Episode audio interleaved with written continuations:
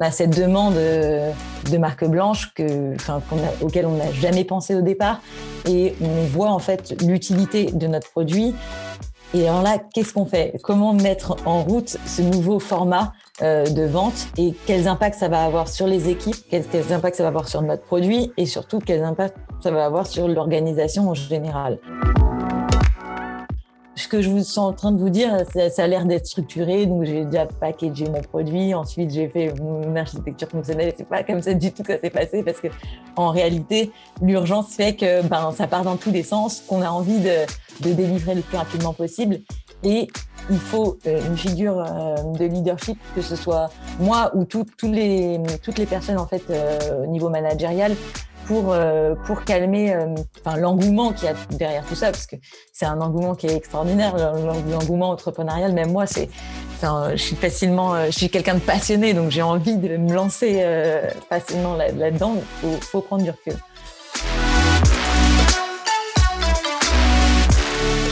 Hello à tous et bienvenue sur Product Squad, le podcast et la communauté des product managers. Je suis Axel Souria et ensemble, nous découvrons une semaine sur deux avec mes invités l'univers produit.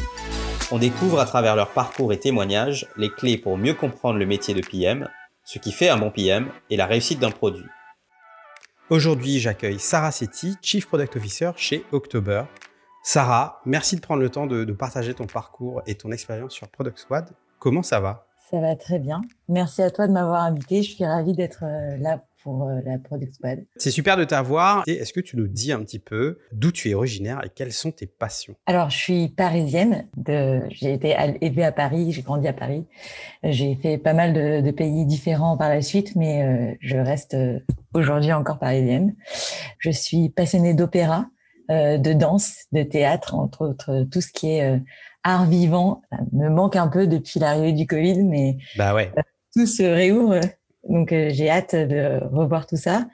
Et euh, je fais beaucoup de sport, du kitesurf, de la danse, moi aussi. Et puis donc voilà, ça c'est la majorité de mes passions. C'est cool ça. Tu fais quoi comme danse? Du hip-hop, du de la salsa, enfin un peu de tout. je suis pas une experte, mais j'aime danser. Ah bah ouais, c'est trop chouette. Voilà, merci. Et, ton spot euh, habituel de kitesurf ou ton spot préféré? Moi, j'ai souvent à Darla au Maroc. Euh, D'accord. C'est donc euh, dans le Sahara occidental et c'est magnifique parce que c'est la jonction entre, entre le désert, la mer Méditerranée et l'océan. Et donc, c'est un endroit un peu magique. On prend bien note. Et est-ce que tu nous dis un petit peu, qu'est-ce que tu as fait comme parcours pour en être là aujourd'hui, pour être Chief Product Officer chez, chez October? J'ai peut-être un parcours pas très très original. Donc j'ai débuté dans une école d'ingénieur, puis rapidement en fait, euh, j'ai fait mon stage euh, de fin d'études dans, un grand groupe. J'ai compris que c'était pas tout à fait ce qui me correspondait. Euh, j'ai ensuite bifurqué vers le consulting c'est là où j'ai compris également que euh, malgré tout ce qu'on pouvait apprendre dans le consulting, c'était pas exactement ce qui euh, ce qui m'allait parce qu'entre autres, j'avais besoin de mettre les mains dans le cambouis, de bien comprendre euh, l'impact que je pouvais avoir dans les dans le travail journalier que je pouvais avoir. Et j'ai décidé de monter une une start-up avec une femme qui avait beaucoup plus d'expérience que moi, donc cette startup s'appelait Washer.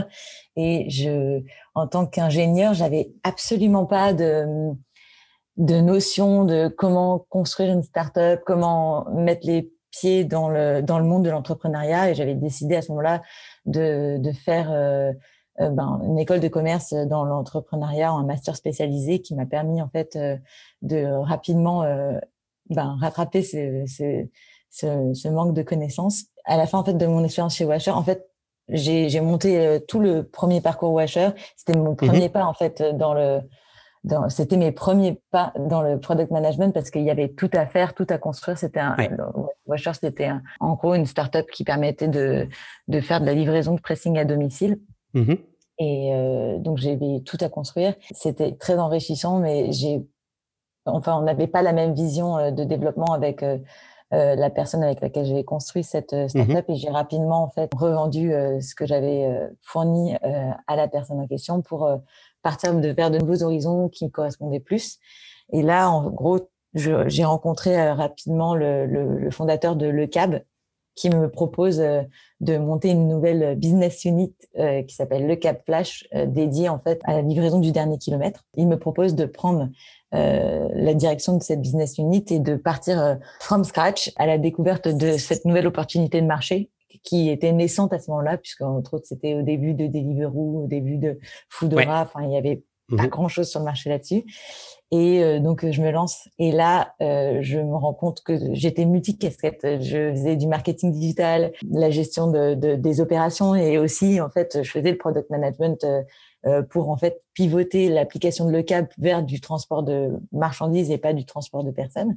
Et donc, ça a duré, cette euh, expérience a duré deux ans. On a monté euh, une superbe euh, application, mais, le, le CAP s'est fait racheter par un grand groupe et je me voyais pas, en fait, m'inscrire dans cette, dans ce développement-là. Et j'ai préféré, en fait, partir. Et c'est à ce moment-là de ma vie où je me suis vraiment posé la question, bah, entre autres, je sais faire plein de choses, je suis multicasquette, mais qu'est-ce que j'aime réellement faire et quelle expertise je pourrais euh, développer? À travers mon expérience chez le CAB et euh, chez Washer, je me suis rendu compte que ce qui me plaisait le plus, c'était d'être au contact des utilisateurs, de bien comprendre en fait euh, quel impact pouvait avoir ben, mon produit sur le marché, sur les utilisateurs, comment je pouvais solutionner leurs problèmes. Et j'ai décidé en fait de partir pendant un an faire de la de l'amélioration de, de, mes, de mon expérience euh, product manager et je suis j'ai fait un an de, de freelance euh, en tant que PM euh, chez Medici TV. Donc euh, Medici TV, euh, c'est le Netflix de la musique classique. D'accord. Ah, je connaissais pas du tout. Ça m'a permis en fait de joindre deux passions, c'est-à-dire le produit et en fait l'opéra, euh, tout ce qui était musique classique. Donc euh, j'avais l'occasion de me rendre euh, à plusieurs symphonies dans les philharmonies du monde entier pour pouvoir essayer en fait de construire un produit à adopter. C'était vraiment très très intéressant. C'est là où j'apprends vraiment le métier de product manager. Et c'était extrêmement intéressant parce qu'entre autres, les, les, utilisateurs de Music TV ont une moyenne d'âge autour de 45-50 ans. Donc, euh, au niveau du digital, à ce moment-là, c'était une découverte de pouvoir adapter un produit qui correspondait à cette tranche d'âge. Que je ah, super intéressant. Sur un sujet euh, aussi euh, très expérientiel et émotionnel, je pense. Exactement. C'est vraiment ça. Il fallait avoir une vraie qualité de son, d'écoute, de rediffusion. C'était vraiment. J'ai découvert à ce moment-là aussi, en fait, tout ce qui était des problématiques de streaming. Donc, au niveau tech, c'était vraiment enrichissant pour moi. Donc, euh, c'était une jolie expérience. Et au bout d'un an, en fait, euh, chez Medici TV, je me suis fait contacter par euh, le CEO de Wind pour devenir Head of Product. Et là, c'était assez intéressant pour moi parce que c'était en fait devenir Head of Product dans une scale-up. J'avais pour le moment, en fait, été que dans des toutes petites entreprises. et ça me permettait en fait d'avoir un autre, une autre perception de la construction et de l'organisation d'un produit. Et donc, j'accepte cette offre. Et s'ensuit euh, deux années euh, de product management euh, chez Wind où on a dû faire face en fait à une croissance extrêmement importante. Donc Wind, c'est déjà c'est mon entrée dans le monde du B2B parce qu'entre autres, on, on, fait un logiciel pour pour les pour, pour, les grands groupes en, en, général. En gros, on, allait de c'est du retail, c'est ça? Ouais, c'est ça, c'est du retail. Et l'idée, c'était de, de, de, leur offrir un parcours omnicanal, c'est-à-dire euh, de pouvoir euh, euh solutionner en fait euh, tout ce qui était vente d'un parcours qui peut commencer sur le web, finir en, physique, pouvoir en fait fluidifier les stocks dans les différents retailers et ben, entre autres, offrir la possibilité ben, d'avoir un, un, parcours aussi fluide que celui que Amazon propose, mais pour n'importe quel retailer. Et entre autres, euh, je, je passe d'une équipe de 10 personnes euh, au départ à une équipe de environ 50 personnes dans la tribu euh, chez Win. Donc, j'ai dû comprendre les problématiques de montée en puissance du produit, de, de synchronisation intersquad, enfin toutes ces problématiques d'organisation qui, qui, sont inhérents en fait à une scale-up. Et ça a été extrêmement enrichissant pendant deux ans, sachant que ça m'a également appris la grosse différence entre un produit B2B et un produit B2C. Et donc, euh, à la fin de Wind, entre autres, je suis, euh, je suis partie euh, il y a à peu près un an et demi pour rejoindre October, en tant que Chief Product Officer. Là, il y avait un nouveau challenge, c'était de comprendre la, fintech et de construire une équipe produit, puisque entre autres chez October, il y avait encore beaucoup de choses à construire à ce moment-là c'était c'était un nouveau challenge pour moi de prendre un, rôle de, de C-level et de, prendre un peu de, galon sur euh, sur mon rôle de product. Ce qui était important pour moi pour avoir euh, ce rôle de leadership au produit qui qui manquait un petit peu à mon CV. Voilà. Super intéressant. Et du coup. Euh... Euh, October, c'est du, c'est du SME Lending, c'est ça? October, c'est une plateforme d'octroi de prêt, donc c'est du crédit qui opère dans toute l'Europe avec euh, la France, les Pays-Bas, l'Espagne, l'Italie, l'Allemagne, qui a été lancée en 2015.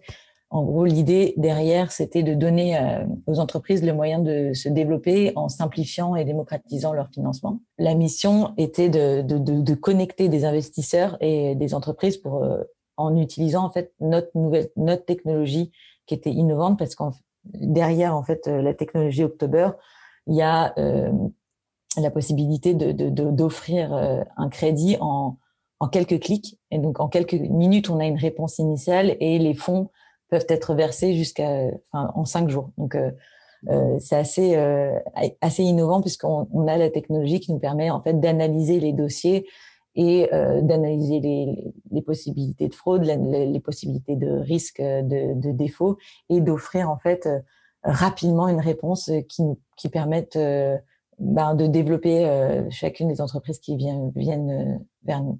Et donc, entre autres, euh, là où on se différencie un petit peu des banques, c'est qu'on a un financement hybride. Le financement des crédits se partage entre les investisseurs institutionnels de type banque publique, fonds européens d'investissement, qui investissent par le biais du fonds qui est géré par October, et l'autre partie du financement des entreprises, c'est donc euh, un financement euh, fait par des particuliers comme vous et moi. Donc demain, euh, vous pouvez aller en fait sur notre application October et mettre vos économies au profit en fait de ce crédit mhm. pour les petites et moyennes entreprises. Et là, on a vu tout, tout l'apport qu'on a pu apporter en fait ces derniers temps avec le Covid et les petites et moyennes entreprises qui ont souffert en fait de, de la crise. On a pu ben, déployer euh, notre technologie euh, instantanée de, mise en place de, de, des prêts garantis par l'État et on a pu financer euh, une PME par jour en comptabilisant samedi, dimanche et jours fériés. Donc c'était c'était vraiment assez incroyable comme expérience de, pouvoir aider à ce moment-là les, personnes en, pendant la crise. Ça me fait penser à Zopa au Royaume-Uni. Mhm. Euh, que moi je connaissais euh, plutôt bien, qui était la première marketplace en tout cas de prêts euh, entre des particuliers et des entreprises. Donc ça me fait penser à ça. Et c'est qui vos concurrents, en, en, tout cas en France? Vous avez qui en face? C'est des concurrents qui font du crédit, mais entre autres pas nécessairement dédiés aux petites et moyennes entreprises. On a quand même une proposition qui est un peu différenciante avec le fait qu'on soit européen et qu'on offre des, ce, en fait, ce partenariat hybride de financement. Cette année, en fait, avec, avec le Covid, October euh, a dû déployer rapidement, en fait, euh, cette nouvelle technologie dont je vous parlais qui nous permet euh, de faire de, de, de l'instantanéité dans le crédit. Et on a déployé, en fait, beaucoup, beaucoup de, de, nouvelles technos liées, en fait, à la détection de fraude, liée à la détection de risque. Et en, en rapidement, euh, on a pu euh, faire de l'instantanéité. Et euh, de cette instantanéité, on a compris que sur le marché, on pouvait vendre notre techno en marque blanche pour pouvoir aider les institutions ou les banques. D'autres, d'autres fintech, en fait. D'autres fintech, potentiellement, à ben, justement à pouvoir déployer des prêts extrêmement rapidement et, ça, c'est une technologie propriétaire. C'est un truc que vous avez construit en interne et vous vous dites, euh, non, mais là, il y a une opportunité pour euh, faire du, du, white labeling de, de, de, la marque blanche de, ce, de cette proposition. Exactement. Parce qu'entre autres, en cinq ans, on a cumulé assez de données, de data qui nous permettent en fait d'optimiser et surtout d'automatiser un grand nombre de, de, de fonctionnalités et, euh, et ça, c'est une technologie qui, sur le marché, est extrêmement euh, demandée. On s'est rendu compte qu'on venait à nous pour nous demander certaines des fonctionnalités qu'on avait au produit. Et à ce moment-là, on décide de faire un, mini pivot. Enfin, c'est pas un pivot, puisqu'en gros, on décide de se lancer sur une, nouvelle business unit qui est dédiée euh, à la vente en marque blanche de, cette technologie. Donc, monétiser notre technologie qui était à usage interne aujourd'hui. Et ce, que, ce dont je suis venue euh, vous parler aujourd'hui, c'est euh, des quatre incontournables pour passer d'un produit à usage totalement interne, donc mmh ce qu'on faisait aujourd'hui pour October, euh, à un produit à utilisation SaaS euh, à destination, en gros, euh, d'autres d'autres entreprises. C'est ce qu'on a mis en place durant la dernière année chez October, ce qui a été extrêmement rapide et, et j'en ai j'ai appris beaucoup de choses en très peu de temps et je voulais en, je voulais en discuter avec vous parce que je pense que ça peut être utile pour, pour beaucoup de, de personnes. Ce qui va être intéressant aussi, c'est, c'est de comprendre un peu les grands jalons de, de cette de ce pivot ou, de, de, la création de cette nouvelle offre. Et à mon avis, ce qui va être intéressant de comprendre, c'est c'est aussi bah, quels ont été les challenges et comment euh, comment tu as pu euh, faire face à, ces challenges-là. J'en ai mis quatre, mais je pense qu'il y en a beaucoup plus que quatre au final. mais euh, en effet, il y a, on doit faire face à plusieurs étapes euh, qui viennent pas nécessairement de manière très structurée au départ, mhm, parce que mhm. on a cette demande de marque blanche que, enfin, auquel on n'a jamais pensé au départ, et on voit en fait l'utilité de notre produit. Et alors là, qu'est-ce qu'on fait? Comment comment mettre en route ce nouveau format euh, de vente? Et quels impacts ça va avoir sur les équipes, quels, quels impacts ça va avoir sur notre produit? Et surtout quels impacts ça va avoir sur l'organisation en général? Et ça, chose qui, euh, qui est cruciale à ce moment-là. il faut vraiment y réfléchir euh, de manière assez, euh, assez solide pour ne pas partir tout azimut dans tous les sens et se retrouver avec une dette technique incroyable ou quelque chose mmh. qui ne correspond pas à un marché, mais uniquement à un utilisateur en particulier. Yes, qui souvent est le premier prospect qui en plus est un très gros prospect euh, et je te dis, oulala, euh, on veut pas perdre ce prospect-là. Du coup, euh, est-ce qu'on fait un peu de custom, etc. Bon, là, on va rentrer dans, dans, toutes les questions qu'on se pose dans des entreprises B2B, Dans, dans, ce contexte-là.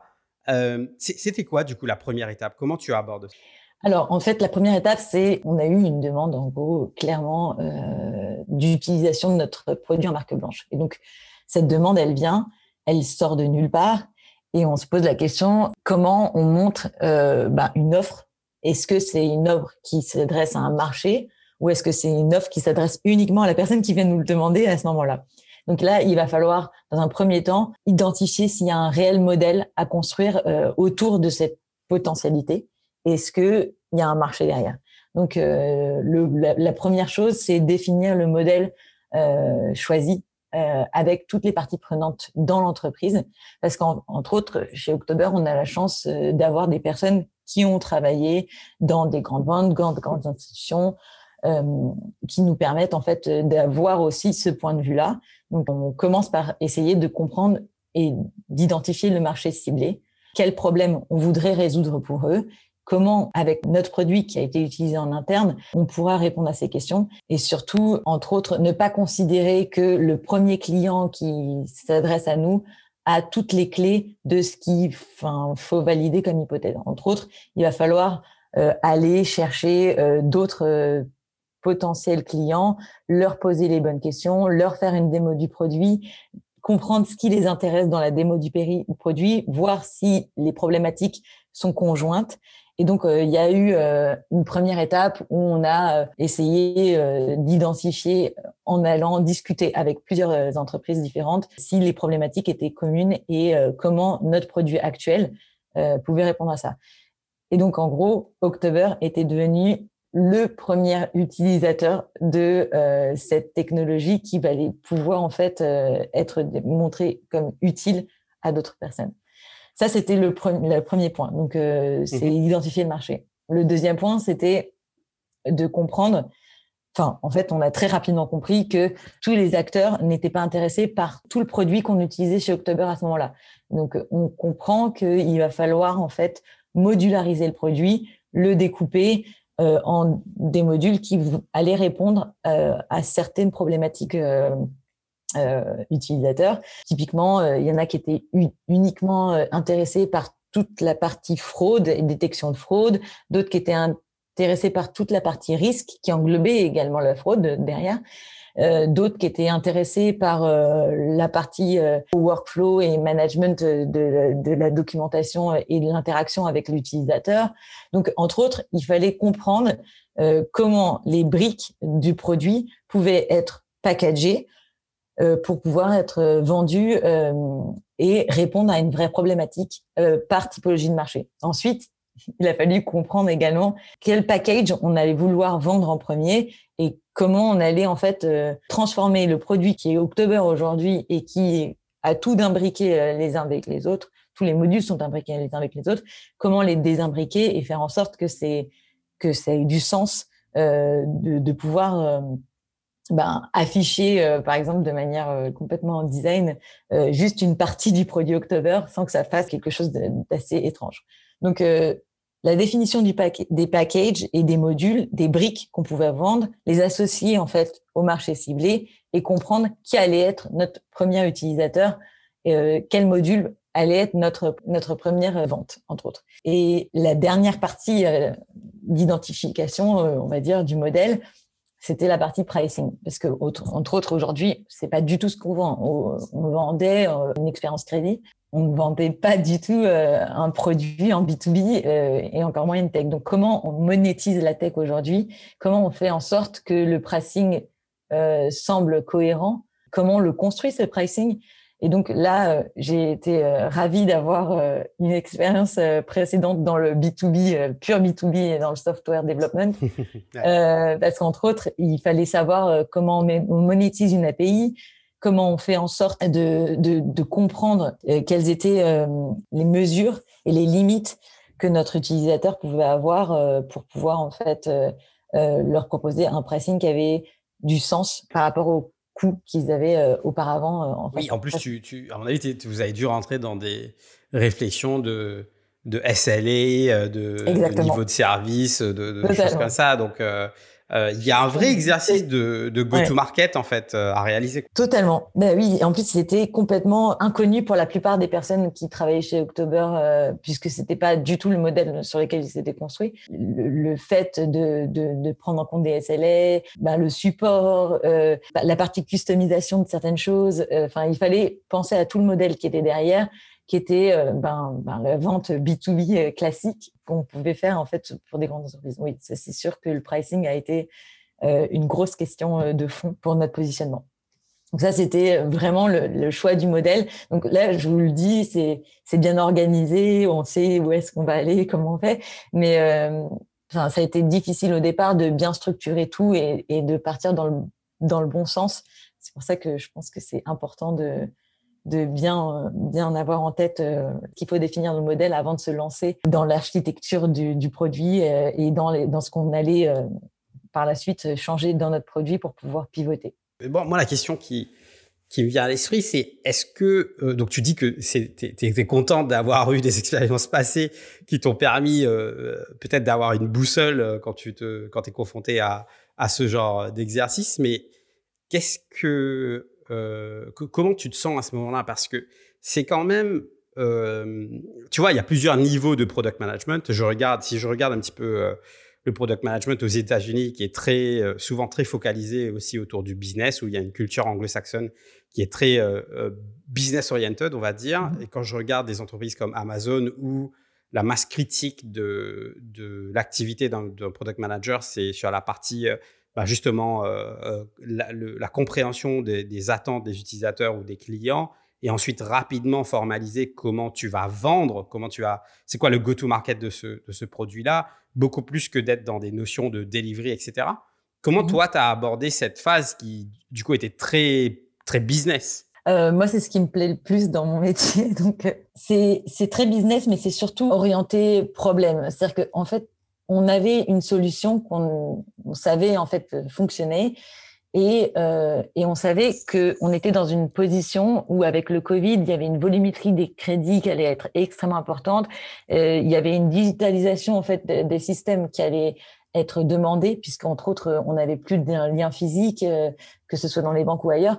Il fallait euh, qu'on puisse répondre à, une vraie problématique derrière, également de la gestion de la fraude, puisque entre autres, si on se voit plus, euh, s'il y a plus de, de contact, il fallait détecter rapidement s'il y avait des fraudes potentielles. Donc, entre autres, cette, cette phase-là était intéressante parce que on a identifié un problème qui était vraiment mais sous nos yeux. Et après, euh, la phase business, euh, moi, je la, trouve extrêmement intéressante dans le sens où euh, ça va vraiment répondre à une problématique marché et du coup, comment je l'ai abordé. Enfin, entre autres, comme j'ai été issue en fait d'une formation entrepreneur, pour moi, c'était c'était tout l'engouement qui qui s'opérait à ce moment-là autour de la création d'un nouveau produit et surtout de la, enfin, la création d'une nouvelle offre qui allait répondre à une vraie problématique. Donc, pour moi, tout est imbriqué et ouais je pense que la, prise de hauteur euh, pour savoir comme à quel point on est utile et à quel point on va répondre à une problématique marché, c'est quelque chose qui me passionne euh, personnellement. Donc, euh, j'ai pas du tout paniqué à ce moment-là. J'ai surtout, euh, je me suis surtout dit qu'il y avait une opportunité pour répondre à une vraie problématique sociétale à ce moment-là, puisque vraiment il y avait un besoin sur le marché. Dans ce que j'entends aussi, je pense qu'il y a une dimension d'adaptabilité et ça, c'est c'est une, une, qualité pour moi d'un ou d'une product manager, c'est de pouvoir bah, prendre un peu de recul, regarder la situation en face et de se dire, bah, là, il faut que je stretch dans telle ou telle direction pour que ça fonctionne. Quoi. Et, ça fait partie du, jeu, entre guillemets. Bah, et... entre autres, personnellement, je pense que je suis arrivée en fait dans le product management par cette voie-là d'entrepreneuriat. De, Donc, du coup, c'était quelque chose qui me semblait inhérent au, sujet du product management. Donc, euh, c'est pour moi en fait un product manager, il a, il doit en fait joindre euh, trois qualités euh, tout ce qui est design, tout ce qui est en gros business et également un peu, enfin surtout de la tech aussi. Donc les personnalités de chacun font que on est plus dirigé business, plus dirigé design, plus dirigé tech. Et en fait, moi, je pense qu'en tant que product manager, je suis vraiment plus dirigé business et donc, c'était quelque chose qui m'avait beaucoup plu, en fait, de, partir sur cette définition de modèle. C'est pas facile euh, de faire le stretching euh, entre les trois domaines. Et du coup, donc ça, c'était cette, cette première étape autour de, vraiment euh, définir et cadrer ce, ce go-to-market avec les différents stakeholders de, de l'entreprise. Quelle va être l'étape d'après? Bah, L'étape d'après, c'est une fois qu'on a défini les packages, le pricing, où est-ce qu'on voudrait aller, qui on voudrait cibler, du coup, on se dit comment ça va s'appliquer au niveau produit. Et donc, euh, comment euh, d'un produit qui est complètement imbriqué les uns avec les autres, qui n'a jamais été utilisé en externe de chez October, on va pouvoir en faire euh, quelque chose de configurable, d'assez robuste pour pouvoir en fait être déployé en externe et correspondre à, à, ces problématiques de packaging et de pricing dont on vient de parler. Donc là, la deuxième phase, c'est de revoir l'architecture fonctionnelle du produit pour enfin le rendre configurable et robuste. Ça a été un travail conjoint euh, avec déjà toutes les équipes produits euh, chez October et les équipes tech euh, également pour essayer de comprendre en fait euh, à travers ce qu'on avait défini euh, dans, dans, un modèle purement business, mais aussi euh, enfin vraiment avec les stakeholders chez October qui nous ont énormément aidé, les équipes en interne, puisqu'elles avaient toute la connaissance du, des modèles financiers, de la manière dont ça pouvait s'opérer en fait chez les chez les clients. Fort aussi de, de, toutes ces interviews qu'on a fait avec les potentiels clients de, de, cette nouvelle techno qu'on voulait monétiser on a commencé en fait à élaborer l'architecture fonctionnelle du produit derrière. Qu'est-ce que ça veut dire entre autres? Ça veut dire euh, revoir euh, toutes les, tous les personas potentiels qu'on va avoir, les nouveaux, essayer de comprendre quelles fonctionnalités aller dans quel euh, package pour pouvoir en fait répondre à une réelle problématique liée à ces personas-là et essayer de, de voir comment pouvoir euh, sécuriser et avoir un produit robuste euh, à mettre euh, en externe, c'est-à-dire la partition de la base de données, le, le fait d'avoir le choix de l'infra qui va potentiellement changer, comment on faisait pour anonymiser toutes les données pour pouvoir en fait le mettre dans une, une entreprise externe. on était obligé d'anonymiser toutes les données et d'avoir un backup de la prod pour pouvoir en fait travailler sur les, les différents supports et, et s'il y a un problème pouvoir en fait avoir un retour là-dessus. Donc, il a fallu euh, vraiment poser l'architecture fonctionnelle, savoir exactement quelle brique correspondait à quoi et euh, avoir, une fois qu'on avait bien posé toute cette architecture fonctionnelle, pouvoir en fait la, la donner au pendant tech euh, pour qu'il puisse euh, ben, construire quelque chose qui avait du sens par rapport à tout ça. Ça a été un travail de fond parce qu'entre autres, comme tout le monde le sait, je pense, quand on fait un produit en interne, il y a certaines choses qu'on laisse un petit peu euh, ben, balbutiant euh, parce que bon, on va revoir ça, c'est pas c'est pas facing client, donc euh, on va le revoir. Donc il a fallu reconcevoir certains écrans, reconcevoir certaines fonctionnalités pour qu'elles soient plus adaptées en fait à l'utilisation externe. Et surtout, il a fallu également penser à comment ben, monétiser. Donc en gros, toute la problématique de est-ce qu'on monétise ça par nombre d'utilisateurs, par nombre de demandes par typologie de, features utilisées, euh, par package? Qu'est-ce que qu'est-ce qu'on allait pouvoir en fait mettre comme délimitation qui nous permettait en fait de passer par exemple à un palier différent au niveau du pricing? Et donc ça veut dire euh, mettre tout ça euh, en musique au niveau technique pour pouvoir en fait avoir les bonnes données derrière qui nous permettent de facturer en conséquence le dernier choix qui a été euh, crucial, et j'aurais dû en parler en premier en réalité, c'était euh, de faire du, shadowing de nos équipes, parce qu'entre autres, ce qui s'est passé, c'est que on a voulu lancer un POC avec les, personnes qui sont venues nous solliciter là-dessus.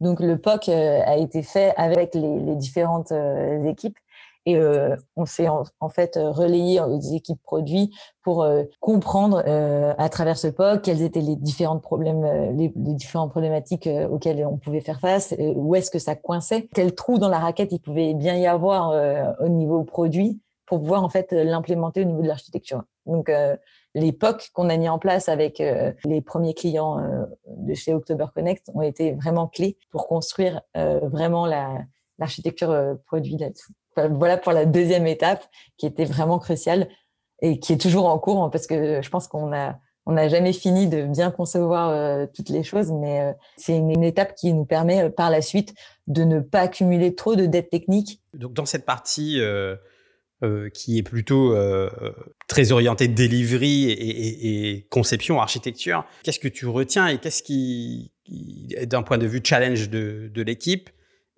Qu'est-ce que tu aurais fait différemment maintenant, de, maintenant que, que cette partie-là euh, euh est, derrière toi Tu aurais, fait, aurais fait quoi différemment? Ça a été un petit peu dans le rush au départ. J'allais parler euh, d'urgence justement parce que j'imaginais, c'est ce que j'essayais d'aborder parce que je me dis bien que ces opportunités arrivent, donc ces prospects arrivent et disent euh, ouais nous on aimerait bien utiliser votre produit en marque blanche et comme d'habitude bah, il nous faudrait la solution pour avant-hier. Comment, comment tu gères ça? Bah, En fait, c'est là où je, vous dis, ça a été une grande force pour moi de, venir du monde du B2B euh, avant. Parce qu'entre autres, ben, c'est un point que je vais aborder, je pense, par la suite, mais il faut, il faut absolument savoir euh, gérer son client, on va dire.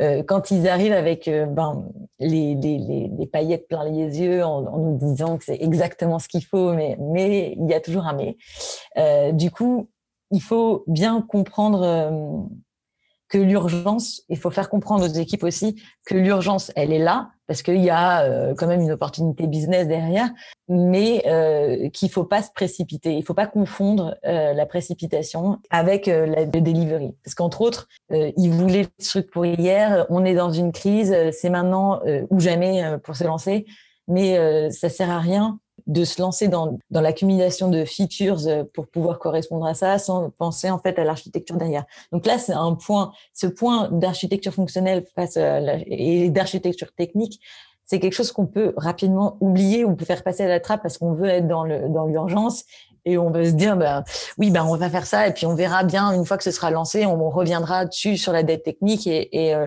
et on, on reverra si ça correspond au client d'après ce que je vous suis en train de vous dire, ça, ça a l'air d'être structuré. Donc, j'ai déjà packagé mon produit. Ensuite, j'ai fait une architecture fonctionnelle. C'est pas comme ça du tout que ça s'est passé parce que, en réalité, l'urgence fait que, ben, ça part dans tous les sens, qu'on a envie de, de délivrer le plus rapidement possible. Et il faut euh, une figure euh, de leadership, que ce soit moi ou tout, tous les, toutes les personnes, en fait, euh, au niveau managérial pour, pour calmer calmer les, l'engouement qu'il y a derrière tout ça, parce que c'est un engouement qui est extraordinaire, l'engouement entrepreneurial. Même moi, c'est, je suis facilement, euh, je suis quelqu'un de passionné, donc j'ai envie de me lancer euh, facilement là-dedans, mais faut, faut prendre du recul. Faut prendre du recul, faut savoir où on veut aller, et surtout euh, l'architecture fonctionnelle du produit, on l'a pas fait du premier coup. C'est-à-dire qu'on a rapidement pensé à faire les fonctionnalités, etc. Et puis il y a un moment où j'ai dû tout stopper pour dire, enfin, ouais, non, là, en fait, on part dans tous les sens, ça sert à rien. Il faut reprendre les choses, euh, enfin, à la racine et euh, poser cette architecture euh, fonctionnelle. Donc, ce que j'aurais fait, je sais pas si je l'aurais fait différemment parce que de toute manière, quand on est dans l'urgence, on a des fois la tête dans le guidon et bah on n'arrive pas à s'en sortir. Mais j'aurais peut-être posé l'architecture fonctionnelle plus rapidement dans le process avant de me lancer. a priori, euh, ça a été fait à temps parce que là, on, on, est dans les, dans les temps et, et tout va bien. Mais, euh, mais oui, c'est sûr que j'aurais voulu être beaucoup plus clair pour mes équipes produits euh, en leur donnant euh, plus ou moins la recette pour, euh, pour passer. Ouais, bah oui. mais ça n'a pas été fait de manière aussi claire que ça. Et j'espère que mon équipe produit m'en voudra pas pour ça. Mais maintenant, c'est beaucoup plus rodé et on sait où on va et, euh, et ça fait et même c'est un soulagement en fait je pense pour tout le monde que ce soit pour l'équipe produit pour l'équipe tech mmh mais aussi pour les équipes de la boîte euh, les équipes business parce qu'entre autres ça nous permet d'avoir une idée vraiment structurée de là où on veut aller et du coup qu'est-ce qu'on veut vendre. Et ça nous permet euh, en fait de calmer plus ou moins angoisse de on ne sera pas en, à temps on ne délivrera pas ce qu'il faudra et ça nous permet aussi en fait de guider nos utilisateurs finaux parce que ils viennent avec une idée de ce qu'ils veulent avoir, mais c'est pas nécessairement ce dont ils ont besoin. Mais ça, c'est un classique du produit, on va dire. Qu'ils veulent, en tout cas du produit B2B, ce qu'ils veulent, c'est pas nécessairement ce dont ils ont besoin. Ils n'ont pas analysé euh, exactement leurs problématiques. Et euh, nous, on peut aider à faire ça. Et c'est ce qu'on a fait. Le fait de décortiquer tout le process, pour moi, ça a été euh, clé et aussi pour nos utilisateurs finaux. Donc, il y a le go-to-market est plutôt clair. Vous avez fait le pricing, le packaging. Euh, on est entré dans la réflexion technique, vous avez bossé sur l'architecture, vous savez comment vous allez euh, aborder euh, la construction ou la, peut-être la reconstruction, la modularisation du produit. Et du coup, là, on va arriver sur, sur le moment de, l'exécution, quoi, ça? Tout à fait. Enfin, ça s'est fait un peu de manière corrélée, hein, pour être sincère. On, a fait le. Ouais. T'as fait, comme, fait comme tu pouvais. enfin, on a fait comme on pouvait, exactement. Donc, par exemple, on s'est rendu compte rapidement que tout ce qui est euh, identity and access management, euh, c'était pas élaboré pour pouvoir en fait aller en externe. C'est en, se mettant face à l'utilisation du POC qu'on s'est rendu compte que waouh, ça marcherait jamais comme ça. Il fallait refaire une refonte des droits. C'est jamais complètement très beau sur le papier et puis d'un coup on va passer en fait à la delivery. Mais donc euh, tout est fait euh, un peu euh, en même temps mais ça se passe plutôt bien. Là c'était pour la construction du MVP donc comment partir de October actuel à October Connect qui va être accessible à, à d'autres entreprises? L'étape d'après c'est comment on fait en sorte de faire vivre les deux. Parce qu'entre autres October actuel est certainement le premier utilisateur de October Connect. Mais on va avoir euh, des fonctionnalités qui seront pas utiles euh, dans les packaging qu'on a fait de notre mhm. produit. Il y a des choses qui sont vraiment de notre tambouille interne. Du coup, là, il faut une organisation produit et tech qui euh, reflète finalement, on a deux propositions sur le marché. Une proposition pour faire October, la proposition de crédit aux petites et moyennes entreprises à, à travers un financement hybride et la proposition de vente en B2B. Et donc, euh, à ce moment-là, il faut se poser la question de comment s'organiser pour créer euh, les bonnes roadmaps et surtout, en fait, créer des équipes qui peuvent répondre à ces problématiques-là. Euh, c'est pas le modèle de fonctionnement B2B classique, euh, ce qu'on faisait avant. Donc, du coup, il a fallu comprendre quels étaient les nouveaux types de, de key results qu'on voulait avoir, quels étaient les nouveaux types de fonctionnement qu'on pouvait avoir par rapport aux utilisateurs, la création d'une roadmap qui était euh, plutôt moins véhiculée dans les équipes de vente pour pouvoir euh, faire en sorte que les, la vente reflète vraiment ce qui allait euh, être vendu sous, sous plus ou moins long terme. Et là où ça a été vraiment crucial pour moi, c'était de pouvoir créer un environnement pour mes équipes pour qu'elles puissent ben justement s'adapter à ce nouveau paradigme, ce nouveau mmh mmh changement. Euh, entre répondre à des problématiques internes chez October et répondre à des utilisateurs externes. Ouais. Et ça, ça a été, c'était vraiment important pour moi qu'ils puissent faire leurs propres erreurs, qu'ils puissent comprendre la différence et tâter la différence entre les deux, si j'ai envie de dire comme ça. C'est une nouvelle typologie de user research, de, de besoins qui nous, qui nous sont véhiculés. Il fallait euh, comprendre que ben, finalement les besoins marchés euh, étaient véhiculés par les, personnes qui allaient acheter le produit, mais pas nécessairement par les utilisateurs. Donc, euh, ne pas faire des choses customisées ou ne pas faire des choses qui qui correspondent uniquement à un client, bien faire la différence entre une feature produit et une feature euh, custom. Et ça, c'était, ça a été, euh, c'était assez euh, crucial à ce moment-là. En gros, la troisième étape, c'est vraiment réorganiser la tech et le produit pour faire en fait face à ce changement de paradigme et de prendre du temps pour expliquer en fait qu'on avait des nouveaux KR, qu'on avait des nouveaux, nouvelles méthodologies d'accès à nos utilisateurs, de prendre des nouvelles ressources parce que nécessairement ben, partir sur une nouvelle euh, technologie comme ça, euh, ça, nécessitait plus de personnes au produit pour, euh, pour répondre à ça et plus, personnes, plus de personnes à la tech également. Et du coup, pour clore, on arrive à, à, à l'étape finale qui va être quoi exactement? Je pense que je l'ai mis en dernier, mais j'aurais pu la mettre un peu partout. Euh, non, mais parce que c'est vraiment très très spécial. C'est comment évangéliser en fait toutes les parties prenantes à la vente et au suivi de demandes B2B. C'est-à-dire qu'entre autres, Jusqu'alors, ce qu'on vendait, c'était du crédit, euh, du crédit. Euh, et du coup, là, on ne vend plus du crédit, on vend de la tech.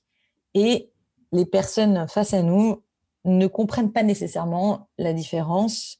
Et surtout, elles ont dû faire comme nous, euh, vraiment répondre à cette nouvelle forme de, de, de, client et de bien comprendre quelle était en fait la différence entre ce qu'on faisait avant et ce qu'on faisait maintenant. Le gros problème euh, qu'on peut avoir, et ça je pense que c'est tous les, les, personnes en B2B qui, qui pourront te le dire, c'est euh, bien faire la différence entre une fonctionnalité euh, customisée et pas customisée. Or, aujourd'hui, en fait, quand on est arrivé sur ce marché-là, il y avait un engouement, tout le monde avait envie de, de, se dire qu'il y a une nouvelle branche de, de potentialité d'opportunité, on va dire.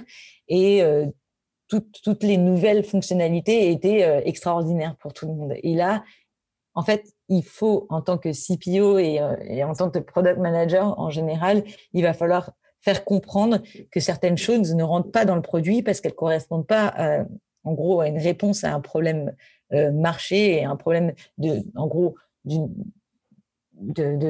problème qui correspond à plusieurs personnes euh, dans, dans ce marché-là, mais euh, juste un problème qui, qui a été adressé à un client en particulier.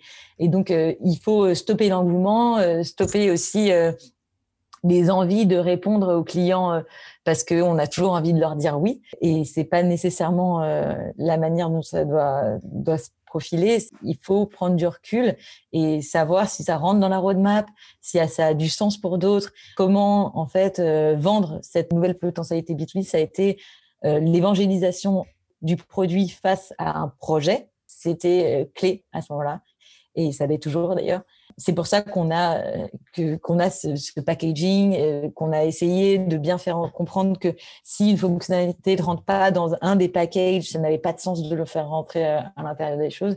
Et il, il, a fallu aussi bien bien euh, mettre en place tout ce qui était user research en communication directe avec les utilisateurs et pas avec les parties prenantes qui allaient acheter le produit parce qu'entre autres, euh, jusqu'alors, c'était pas le, le cas et, euh, et, la user discovery a été mis vraiment au cœur du sujet. Ici, mmh à, ce moment-là, il a fallu vraiment euh, bien faire comprendre ce que c'était que de vendre de la tech au sein d'October. Et, et, nos équipes ont été extraordinaires parce que elles ont elles ont bien suivi le, le rythme, elles ont bien compris la différence entre construire un projet et construire un produit, je pense qu'au début, on a dû me prendre pour quelqu'un de, très, très, très euh, borné, parce que j'ai été euh, extrêmement euh, dur pour, pour, bien, pour bien marteler le, message. Mmh ce, ce n'est pas un projet qu'on va faire, c'est un produit et bien faire en sorte de, calmer les ardeurs de chacun qui ne comprend pas nécessairement la complexité de, derrière toutes les fonctionnalités en question et et de leur faire comprendre la priorisation et euh, la manière dont c'était fait. Enfin, moi, j'ai été impressionnée par euh, les équipes euh, October pour ça, pour leur ouverture d'esprit, pour leur volonté en fait de bien s'inscrire dans ce modèle-là. Il faut éviter les conflits politiques dès le départ en interne pour ne pas avoir, à partir dans le mauvais sens. Et je pense que le plus clair et le plus communicant possible on est, le mieux, le mieux c'est en fait. Merci du coup, Sarah, pour euh, ce, retour d'expérience sur la mise en place de, bah, cette nouvelle ligne de produits et, tout ce que ça veut dire en interne. Avant de se quitter, je vais te poser les deux questions qui reviennent à la fin de chaque épisode. Euh, la première, quelles sont tes ressources préférées en tant que PM Et puis la deuxième, euh, est-ce que tu as un conseil pour quelqu'un qui souhaiterait devenir PM aujourd'hui? Je te laisse commencer par les ressources. Je ne vais pas être très original, je pense, mais moi, les ressources qui m'ont le plus inspiré, c'est ben, Inspired et Empowered de Marty Kagan. Euh, c'était structurant euh, la lecture de ces, de ces deux, bouquins qui m'ont fait beaucoup de bien et qui ont, enfin, que j'ai aussi diffusé en interne pour pouvoir en fait faire comprendre ce que c'était que être un PM et qu'est-ce que c'est, qu'est-ce que le produit? Parce qu'entre mmh autres, l'évangélisation, comme je vous disais, c'est vraiment clé pour moi. Euh, et puis ensuite, je me suis beaucoup inspirée aussi des sciences cognitives en général. Euh, donc, euh, j'ai j'ai en tête de, les livres de, de Pinker, How the Mind Works. Mmh et sinon, pour être, enfin, pour être dès mes débuts, en fait, pour être sincère, j'ai plutôt, je me suis vraiment, vraiment inspirée de, Tiga et de la du Conf parce que c'est là où j'ai où j'ai eu euh, les premières euh, le premier contact avec euh, des product managers qui ont qui sont dans le réel. Et ça m'a fait ça m'a fait beaucoup de bien. Et puis depuis le confinement c'est plutôt les podcasts. Donc la Product Squad clé de voûte de Product Tape et les webinars que que je peux avoir ça me permet de rester toujours lié au monde du produit. Et du coup on arrive à, à, cette fameuse question sur ben, quel conseil tu donnerais quelqu'un qui souhaiterait devenir PM aujourd'hui? Alors, quand on devient PM, euh, on a toujours cette espèce de, pour moi, de, de de, de, complexe euh, de j'ai jamais fait PM, euh, je ne sais pas comment rentrer dans le métier, c'est on se dévalorise un peu. Je pense que quelle que soit l'expérience qu'on a eue avant, il faut la mettre en valeur. parce que le métier de PM pour moi est à la croisée de plusieurs aptitudes et que euh, ben en fait, euh, vous pouvez être mis en, valeur euh, dans, dans, dans si vous dirigez vers la bonne entreprise. Moi, je, je, passe beaucoup de temps en fait à choisir les bons profils pour mes product managers pour faire en sorte qu'elles correspondent euh, à l'équipe et faire en sorte de faire des alliances, des peerings de personnes qui ont des aptitudes enfin, en gros, différentes ou en tout cas une appétence pour un domaine différent. Et, et donc vraiment valoriser votre expérience première parce que elle peut toujours mettre en lumière en fait euh, quelque chose qui euh, qui sera utile. Et euh, candidater oser en fait oser candidater parce que je suis sûre qu'il y a il y a toujours un poste de PM surtout si vous êtes passionné par le produit qui pourra qui pourra vous être ouvert. Il faut oser et vous former par vous-même. Moi je, je veux dire personnellement j'ai jamais été formée au product management. Je l'ai fait par moi-même. Vous pouvez vous façonner et toujours vous en apprendre euh, un maximum euh, par vous-même. Mais vraiment oser, euh, oser candidater, puisque je pense que on est toujours à la recherche de petites pépites. Et je suis sûre que si vous avez vraiment la passion du produit, vous pouvez trouver votre place avec votre expérience précédente. Merci beaucoup pour ces mots de sagesse mmh. de, de, par ton expérience et, ce que tu as pu vivre comme, comme parcours de, de, product manager. Euh, il me reste à te remercier pour euh, ce partage aujourd'hui. Et puis, bah, je te, je te souhaite une bonne continuation et j'espère que la mise en place de, de cette euh, nouvelle offre va, va bien se passer. Est-ce que les gens peuvent te contacter sur LinkedIn si ils ou elles veulent te, veulent te joindre?